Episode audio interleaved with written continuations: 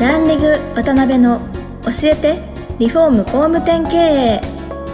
この番組は住宅業界に特化したコンサルティング事業と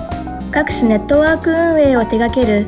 株式会社ランリグの代表渡辺翔一が住宅業界の経営者や幹部の方を毎回ゲストにお招きし業界のさまざまなことについてお聞きしていく番組ですこの番組は建築業界に特化したホームページ制作会社アババイ。リフォーム事業のためのネットワーク戦力。住宅会社のブランディングを支援するルームクリップ公認家づくりパートナーの提供でお送りします。工務店の社長も多様性の時代へ。熱海温泉型情熱親分型コンサル型。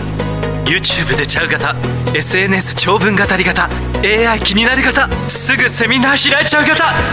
いろんなタイプがあるけれどアババイが目指すのは一つ。みんなを高鳴るコンバージョンへ。偏見だと人は言うかもしれない。そして実際偏見かもしれない。でも聞いてください。私たちは諦めない。工務店集客のプロフェッショナルアババイ。はい、えー、皆さんこんにちは、えー、今週も始まりましたランリング渡辺の教えてリフォーム工務店経営パーソナリティの渡辺翔一ですえ今回もですね、前回に引き続き、スバコ株式会社代表の相田社長にお越しいただいてます。相田さん、今回もよろしくお願いします。よろしくお願いいたします。はい。で、あの、前回、前々回とですね、相田さんのチャレンジングな 人生をいろいろお聞きしてるんですけども、まあ、その過程の中でいろんなノウハウであったり、ご経験をされて、おそらく聞いていただいている皆さんにもあの組織づくりなんかを中心にいろいろ役立てていただける情報あるかなと思うんですけどもあのまずいろいろお聞きしたいんですけど住宅会社の,、はい。まあ、あの最近でいくとポジショニングとか商品とかターゲティングと言われるようなことだと思うんですけど、はいうんあのリノベのねリノベをされたい消費者の方のデータとか、はい、まあ、リアルでもいろいろ接せられる中で多分感じておられるポイントってあると思うんですね。はい、はい、なんかそのあたりからまず、はい、なんか有益な情報あればぜひお聞きしたいんですが。あはい、はい、ありがとうございます。えっとまあ弊社、あのこの巣箱っていう、うん、あのサイトもう一つあのリノベリスっていうリノベーションに特化したサイトを2つ持ってるんですけど、はいうんうん、まあ、それぞれこう会社さんいろいろこう登録して自社の強みとか事例特徴っていうのを挙げてくださってるんですけども、まあ、そういうのを見てくるお客様なので、あの弊社の顧客層ってこう住まいづくりにこだわりをやっぱ持ってる方っていうのが多いんですよね。はい、であと一方であのなんかこう納得感を持って進めたいなってお客様が結構多いんですよ。これってあのく各社さんのあの発信、うん、ホームページ SNS 含めてですねセミナー等もやられてる方いると思うんですけど、はい、やっぱり自社それぞれのこう強みっていうのを打ち出しすぎるがために、うん、お客様からすると本当かなとか、はい、逆にこうちょっとん？ってなってしまうところがあるようで、うん、で本当のところどうなんだろうっていうことで、まあ、あの弊社のサービスを利用されるっていうお客様が多いのかなと。まあ、そういう意味で言うと、はい、須箱さんあれですよねあの数も世に言う数もカウンターみたいな仕組みの、はいしっかりお話を聞いてマッチングするリフォーム会社さんとかをご紹介するっていうモデルですよねメインは。あそうですね。ですよね。でそれがこうカウンターみたいなのが常設してるわけではないんですけども、うんうんうん、オンライン上でこうやるウェブでのこうマッチングと、うんうん、あとアドバイザーが対面で対応してしっかりこうヒアリングしておつなぎするっていうオフラインのマッチングの両方があるっていう形ですね。なるほどね。はい。やっぱりユーザーさんってそういうリアルの場とかで相談を受けると本当？みたいな、うん、そういうこうやっぱ会社に対してリフォーム会社さんとかリノベ会社さんに対して印象ってやっぱりあるんですかね最近？ああると思いますね、はい、もちろん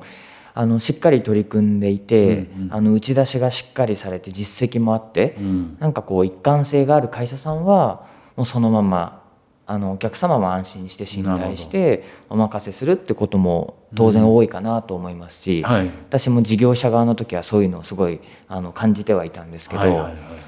はりあの打ち出しとうん。なんか実態にうん。なんかちょっとこうやっぱり乖離があるようなうん。対応をしてしまう会社さんですとお客様はちょっとこう大丈夫かなっていう不安がよぎるっていうところなので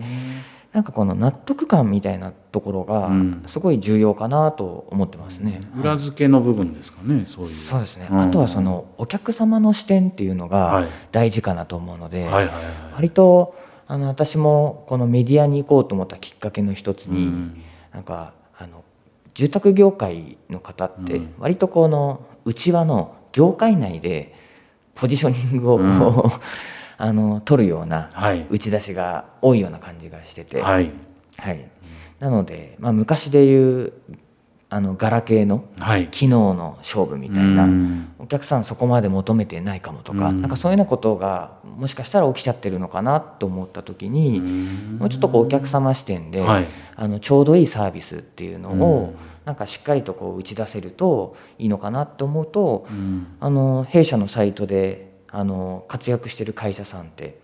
業界的にはそんなにこう有名じゃなくても、うん。取り組んでらっしゃることがしっかりこうお客様にとってみるとうん。一貫性があって、うん。あ信頼できるなと思っていただけるような会社が活躍してたりするので、うん。なんかそういう意味だとなんかなんですかねよく戦略論とかでうん。差別化とか、はい。独自化みたいなのとか、あの地域戦略とか、うん。いろいろあると思うんですけどなんかそういうこともこう知識としてはこう持ちつつも、うん。やっぱりなんか自社の強みとか、うん。お客さんに本当に届けたいこととかそれがあのスタッフもちゃんと理解した上で、うん。あの日々の言動でうん。お客さんに伝えられてるかとか、なるほどね。なんかそういうことの方がなんか、うん。お客さんはなんかこうしっくりくるんじゃないかなとは、はい、そういう会社さんがなんか特に弊社はなんか相性がいいような気がしますね。なるほどね、はい。まあなんか見せ方とまあ対応も含めたいろんなものが一貫性を持って、うん。あのーまあ高いレベルある程度のレベルではい。整ってるっていうことなんですかねいろんな、まあそうですね。なんか。なるほど。あとはあれですかねやっぱりスパコさん、まあ、マッチングをやられているメディアですけども、まあ、そういうこう、まあ、リフォーム会社さんとかリノベ会社さんも自社のサイトなんかでね、SNS も含めてマーケティングされる会社ってどんどんもちろん強化されてる会社って増えてると思うんですけど、はい。御社のようなその外部サービスというか、はい。そういったものをどういうふうに活用していけばいいのかみたいなところが、はい。もしなんかご意見というかあれば。はい、ありがとうございます。えっと、今あのお話あったように、うん。やっぱり自社でウェブとか SNS とかで、うん。あのまあ証券の中で認知度を上げていくって、うん。結構今、まあ、エリアにもよるんでしょうけど結構ハードル高いかなと思うんですけど、うんうんうん弊社のサイトってある程度のユーザーが見てくださってるので、はい。の割に登録者数ってそんなになんか多いわけでもなかったり、あ会社側さんああそうですそうです。まあエリアで絞ってみたりとか、うんうんうんうん。はい。あのするとですね、うん。なので割と弊社のサイトでアクティブに一生懸命やってる会社さんは、うん。検索で結構巣箱内のサイト内で上位に来たりするので、ああなるほどね、はい、そうするとなんか、まあ、自社のサイトももちろん充実させるのが一番いいと思うんですけど、うん。そのなんかプラスアルファで、うん。なんか弊社のサイトにもうんこううまく載せていただくとなんかそこからのこう集客っていうのうん。うん。うん。をなんかうまく活用できている会社さん多いのかなと思うので、うん。なんか確率論で言うとそのこだわり層の強いうん。お客様を狙っていくんだとすると、うん。なんか広い海に、うん。あのめがけてはい。ボンとやるよりも、うん。なんかここの一つの湖、うん。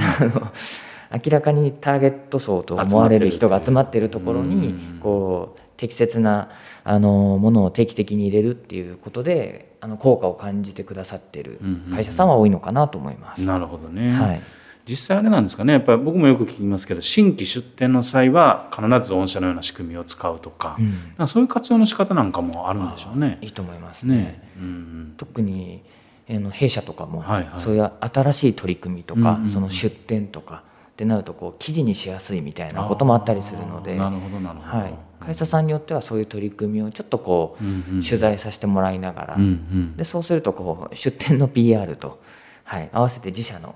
あの取り組みとかもはい。お客様にこう届きやすくなったりするので、うん。はい。なるほど。割とうまく活用していただくといいかなと思います。なるほど。ありがとうございます。でまあ、あの3回目は、まあ、工務店さんとかリフォーム会社さんリノベーション会社さんに有益な情報っていうテーマの回なんですけど、はい。まあ、やっぱ相田さんといえば組織づくりとか、まあ、いろいろご経験されてる組織のモチベーションアップとか、はい。まあ、いろんなことにうんそういう組織論みたいなところに定評がある方だと思うんですけど、まあ、はじえ前回おっしゃってたインナーブランディング、はい。うんっていうところの概要と、まあ、そのポイントみたいなものが、まあ、実際にこの聞いていただいているリノベ会社さんリフォーム会社さん工務店さんに参考になるようなところがあれば、はいぜひお聞きできたらなと思います。はい、ありがとうございます。えっと、そうですね、私もこの、まあ、巣箱の活動はもちろんなんですけども、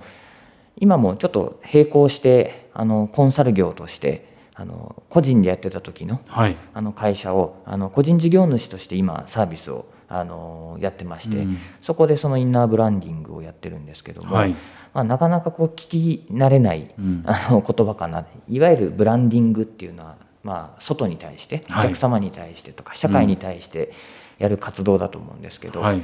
インナーブランディングっていうのはそれをこう社内に対して、うん。あのスタッフとかですね、うんうんそういったところに対してその会社の取り組みをこう共感浸透してもらうためのなんか活動だったりするんですけど、なので、まあ、あの今ってこうさっき言ったようなこの戦略とか、うん。マーケティングとか外に向けてとかあの自社っていうのはもちろんやると思うんですけど、うん。さっきの納得感みたいなところで言うと、うん。その社員がそれを感じて、はい。はい、実践してるかみたいなところの一貫性がやっぱり大事になってくるっていう。なるほどなるほど。はい。なるとそのインナーブランディングっていうのはすごい重要で、うん。会社が外に強く打ち出せば打ち出すほど中に響いてないとうん。お客様にとってはギャップになってしまうので、なるほど。はい、なのでその中をしっかりと取り組むっていうことで、まあ、よく組織当然人が増えれば増えるほどトップの考え方とかっていうのがなかなか全体には浸透しにくかったりすると思うんですけど。そうですよね、うん。具体的にあれですか？その聞いてられる工務店さんとかリフォーム会社さんが参考にできるようなはい。何かしらこういうことを抑えなきゃいけないんだよとか、はい。なんか要するにインナーブランディングってこういう目的でやることで、うん。具体的にはこんなことをやればいいんだよみたいなものがはい。もしあればいくつか教えていただいていいですか？そうですね、はまあ、例えばあの大体私がお手伝いする会社さんって、もう30人とか50人が超えてきてもう、まあ、在籍してた会社も100人200人300人って会社だったので、はい。割と人数が多いっていうところに、うん。特に効果があるんだとは思うんですけどそのトップの考えをちゃんと現場に伝えるはい。マネージャーの存在っていうのうん。はすごい重要かなと思うので。はい。うん。で私はそのマネージャーをビジョナリーマネージャーって呼んでるんですけど、はい。会社のビジョンをうん。ちゃんとこう現場にうん。こう落とし込めるうん。マネージャーですね。なので数値とかそういうことの管理だけじゃなくて、うん。ビジョンに対してのあのしこの進捗とかうん。浸透度合いっていうのをチェックするマネージャーの存在っていうのが大事かなと思っているので、あとはあのやはりチームとしてはい。こう強くなるっていうことがすごい大事なので、うん。あの小規模の時ってこう社長を含めトップセールスマンがはいガンガン売れば、うん。とりあえず成り立つみたいなのがあるとするとある程度の規模になるとそれがむしろうん。組織をダメにしてったりはい。することが多いので、うん。なんかあのこれやるといいですよっていうよりかは例えばこれはやんない方がいいですよみたいなことで言うと、なんかトップセールスマンが教育担当とかやってる会社あはー。結構あのうまくいかない傾向があるなとか、うん。はい、分からないんでトップセールスマンがやってる。そういうことですよね、気持ちもねなかなか理解しにくいでしょうし。そうですね、うん。とかあとはその教育ってすごい大事だと思うんですけど、うん。教育される人よりも実は教育する人の方が、うん。教育について不勉強だったりすることが多いのでなるほどなる教え下手の人がうん。一生懸命あのあの精神論みたいな形でうん。あの特にトップセールス的な人がやったりするんでどんどんどんどんあの乖離が生まれるっていうのがあるのでうんやっぱ組織が大きくなってくるとちょっと教育の在り方とかは変えなきゃいけないなっていうのはすごい思いますね。なんかそういう意味でいくとその教育担当まあさっきおっしゃってたビジョナリーえマネージャーに向いてる方とか、はい、なんかそういう必要な要素とか、はい、なんかそういうのってありますか？あもう、まあ、いわゆるなんかこうバランス型みたいな人とかやっぱり人とコミュニケーション取れる人とかあとはこの見えないところで頑張ってる社員さんって結構多かったりすると思うんですけど、はい、そういうところにちゃんとスポットライト当てて、うん、あこの人の頑張りであのこうやってうまくいってるなっていうのが気づけるような人っていうのはすごい適任かなと思いますね。なるほどね。はい、トップセールスマンって実はその人だけじゃなくて、うんはい、それを支える数人の人の存在があって成り立ってたりすることって多いと思うので。そうですね。確かに確かに、そしたらまあなんとなく定義するとしてやっぱり人の気持ちに寄り添えたりとか、うん、まあ、ちゃんと敏感にそういったとこを感じれたりとか、うん、まあ、一歩引いてあ周りを立てるようなことができるような人であったりとか、まあ、ちょっと一昔前のねすごいリーダーみたいな感じの方ではないっていうことですよね。そうですね、うん、まあ、そういう方もね、当然社内にはいた方がいいと思うんですけど。はい、なるほどね。ありがとうございます。はい、なんかいろいろちょっとまた夢中になっていると時間がだいぶ まだまだいろいろお話をお伺いしたいことあるんですけどそろそろ、はい、時間が来てしまいました次回も最終回ということでですね、はい、相田さんには今後のことをいろいろはい、お聞きしていけたらなと思ってますんで、もし言い足りないこととかあれば、最終回に 詰め込んでいただければと思いますので、よろしくお願いします。お願いいたします。はい、相田さん、本日もありがとうございました。ありがとうございました。今回もランリグ渡辺の教えてリフォーム工務店経営をお聞きいただきありがとうございました番組では渡辺やゲストの方へのご質問やご意見ご感想を募集しています。ウェブサイトランリグにあるお問い合わせフォームよりお申し込みください。お待ちしています。